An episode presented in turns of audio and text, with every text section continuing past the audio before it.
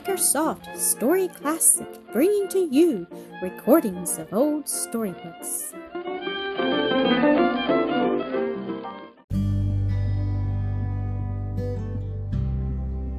Mildred and Elsie, Episode 7. Oh, Wallace, forgive me. Not for worlds would I have hurt you so, if, if I could have helped it.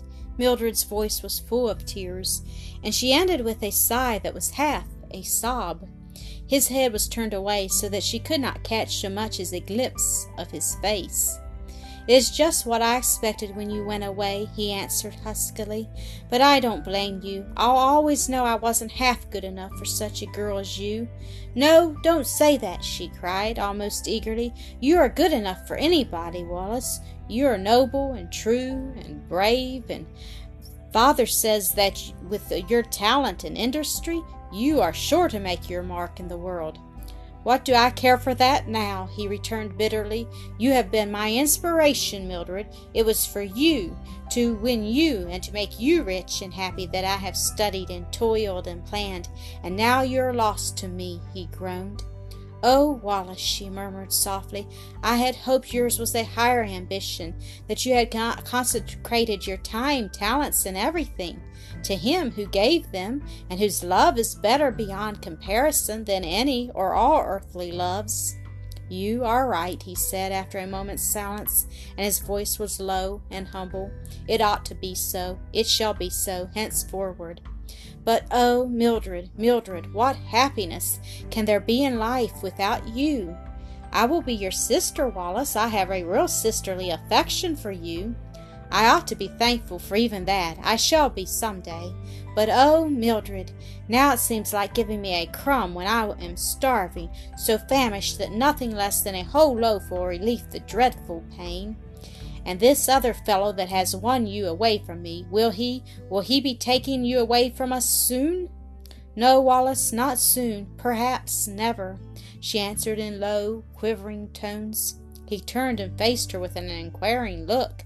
I have misunderstood. I thought you said the, the affection was mutual. I will tell you all about it, she said after a moment's embarrassed silence. I think I owe you the confidence as some slight amends for the pain I have unwillingly caused you. Then, in a few words, she told him just how matters stood between Charlie Landreth and herself, withholding only the name of her favored suitor. When she had finished, silence fell between them for many minutes. Mildred's eyes were cast down, Wallace's gazing straight before him, or taking note of the inequalities of the road.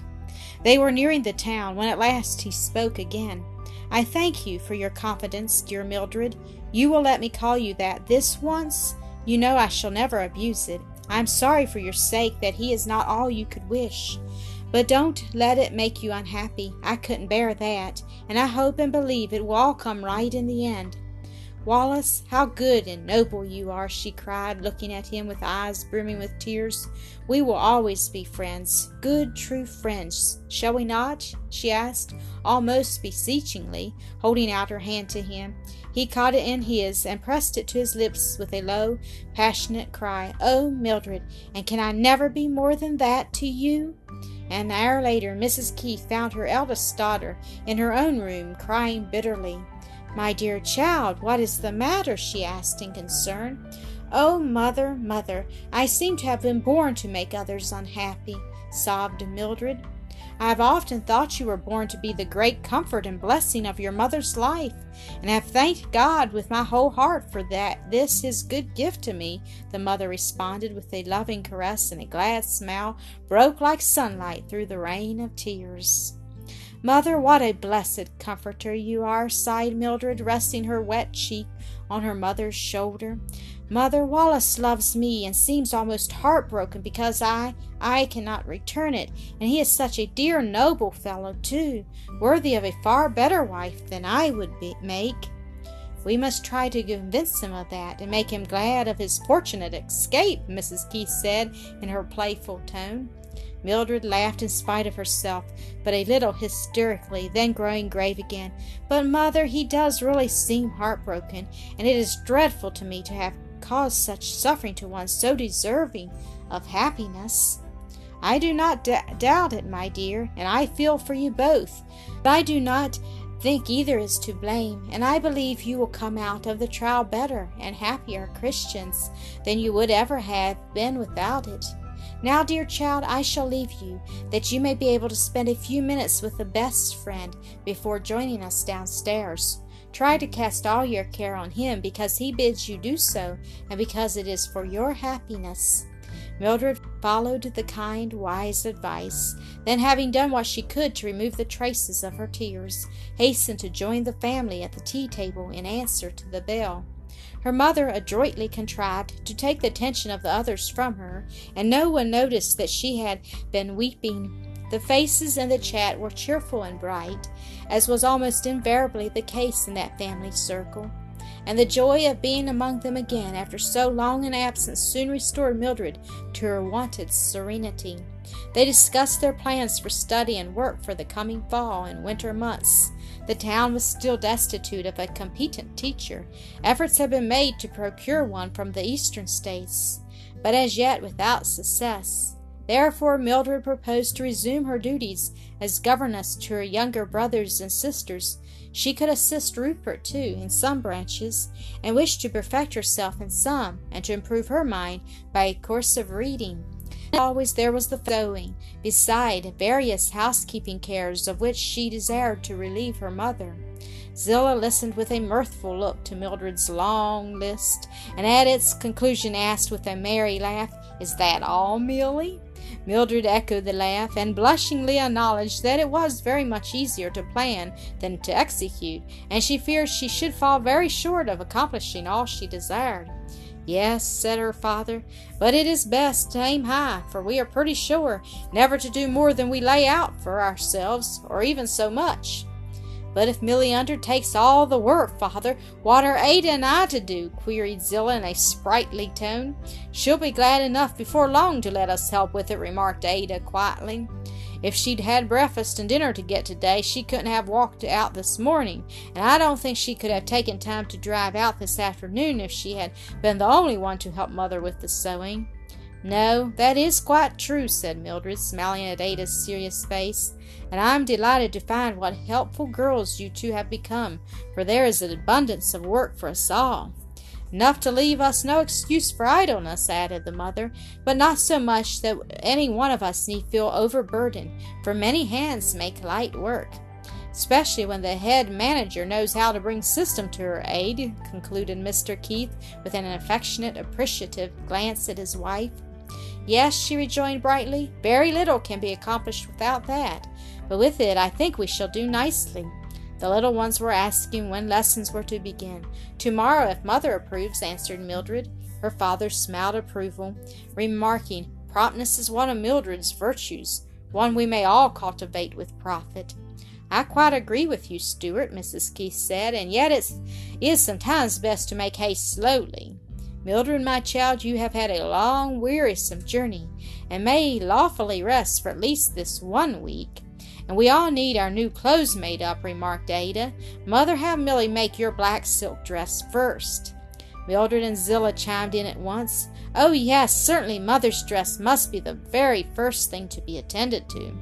I can fit it tonight, said Mildred, and I cut off the skirt and run the breadth together, added Zillah. Come, come, you are entirely too fast, laughed Mrs. Keith. I will not have any one of you trying her eyes with sewing on black at night. We will all work this evening on the calicoes begun today, and Milly shall fit a calico for me before she tries her hand on the silk. But we will give this week to sewing and reading. Cyril can read nicely now, and he and Rupert shall take turns reading aloud to us. Lessons shall begin next Monday. Aside from her desire to be as helpful as possible to her dear ones, Mildred felt that constant employment for head and hands was the best earthly antidote for her present griefs and anxieties. So she plunged into study and work, and gave herself little time for thought about anything else, and her mother, understanding her motive, not only did not oppose, but encouraged her in that course. Some new books she had brought in her trunk proved a rare treat to the entire family, and work, enlivened now by the reading of these and now by cheerful chat, was decidedly enjoyable. There were many calls, too, from old friends and acquaintances, and so the week slipped away very quickly and pleasantly. Saturday's mail brought Mildred a letter from Charlie Landreth, which gave her both pain and pleasure. The ardent love to her that breathed in every line sent a thrill of joy to her heart, yet it bled for him in his deep grief for the loss of his sister. Her prayers for him went up with increased fervor. Earnestly, importunately, she besought the Lord to comfort him in this great sorrow, and to make it the means of leading him to a saving knowledge of Christ Jesus. Then she sat down and answered his letter with one that, through all its maidenly modesty and reserve, breathed a tender sympathy that was as balm to his wounds, a cordial to his fainting spirit, when at length it reached him. Mildred desired to have no secrets from her wise and dearly loved mother.